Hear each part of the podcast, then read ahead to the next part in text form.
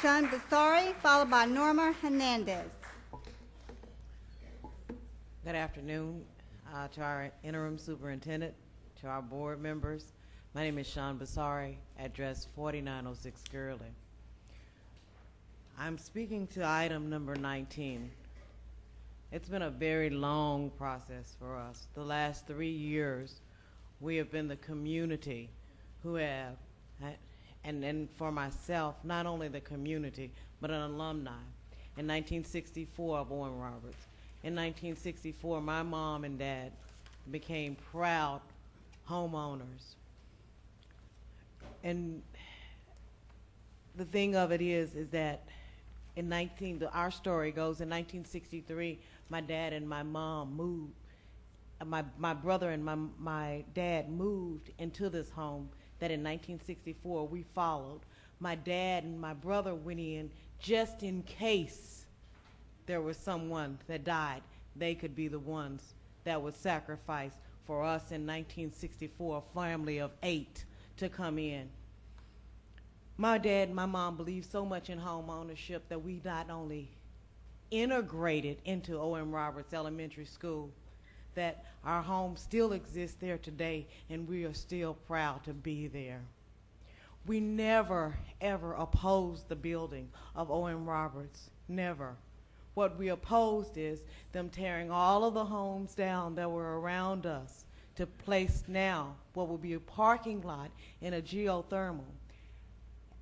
We had two architects that came up with, as early as today, a plan with Mr. Levine that shows how that same footprint that is there with a design that would fit back into that footprint of O.M. Roberts, giving everything they need, parking lots, the, of one of the most awesome facilities that you could ever want. Something that they said couldn't be done. Just lay citizens were able to find people who could, would, and would love to preserve our neighborhood so that we could have neighbors again someday in one of the most awesome schools that my eight-year-old could attend proudly. But today we're saddened because our neighbors now will be parking lots.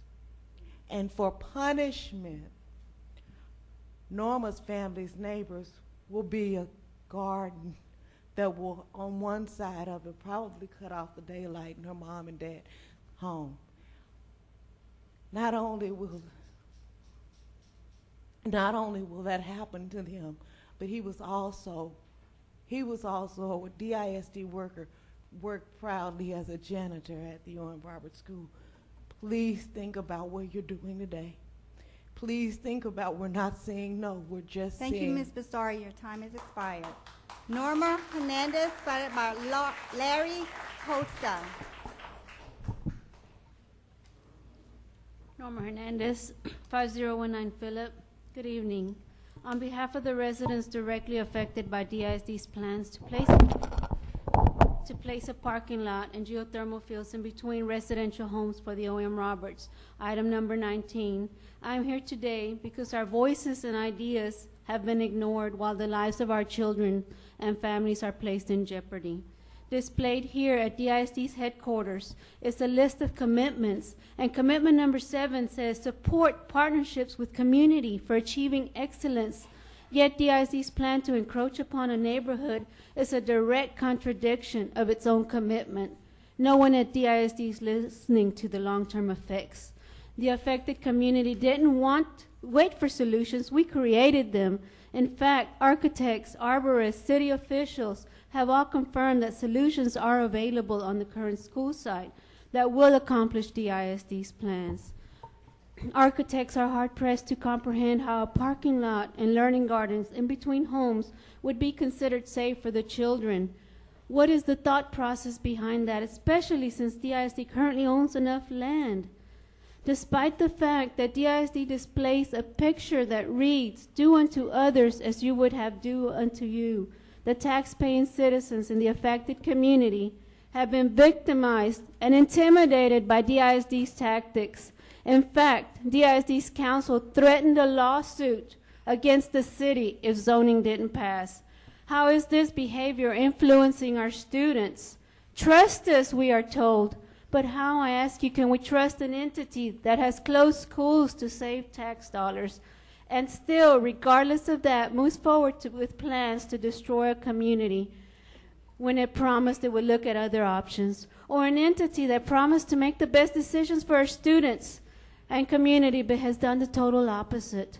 We need an improved curriculum for our students, better compensation for our teachers, and we need better communities.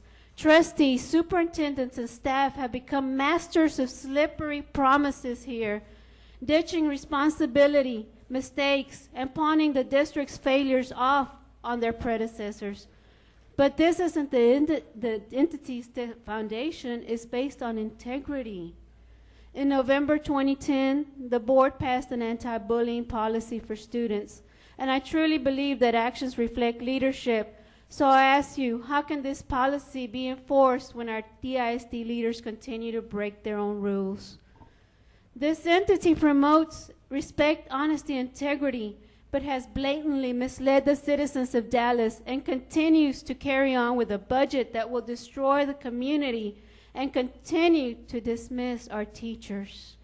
Ladies and gentlemen, we respectfully urge you Thank you, to Ms. help Hernandez. make Your a real time has impact expired. in the direction of the children and our community's future. Thank you. Larry Costa.